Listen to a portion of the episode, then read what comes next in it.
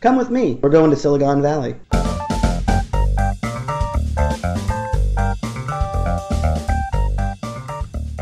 The last Area appearance for Douglas Adams was at the Computer Museum History Center to do a talk.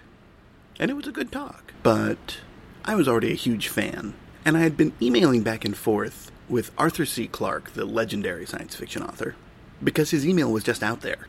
So I figured, what the hell, I'll send him a message, say I'm from the museum. And oddly enough, it started a little conversation back and forth. I had mentioned in one of the emails that I was excited that Douglas Adams was going to be speaking at the museum. And Sir Arthur said, Well, say hello for me. Okay. Day of the lecture comes, and he gives a lecture that he told a couple of stories that we had heard before, of course. But then he comes to the Building 126 visible storage. And I was actually waiting there because I was going to greet him come hell or high water. And as soon as he walks through the door, I go up and I say, Oh, Douglas, uh, Arthur C. Clarke says hello. And he says, Oh, then I should give you this. And he hands to me a copy of Hitchhiker's Guide to the Galaxy, the Infocom game. Oh, thank you, thank you, thank you. And we, we talked for about a half hour. He had never actually met Arthur C. Clarke, but of course they had corresponded apparently, and they had obviously been in the same place probably at some point, but had never managed to meet.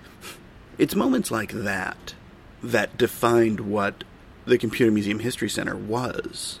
Our lectures were a way for people to get moments with big names.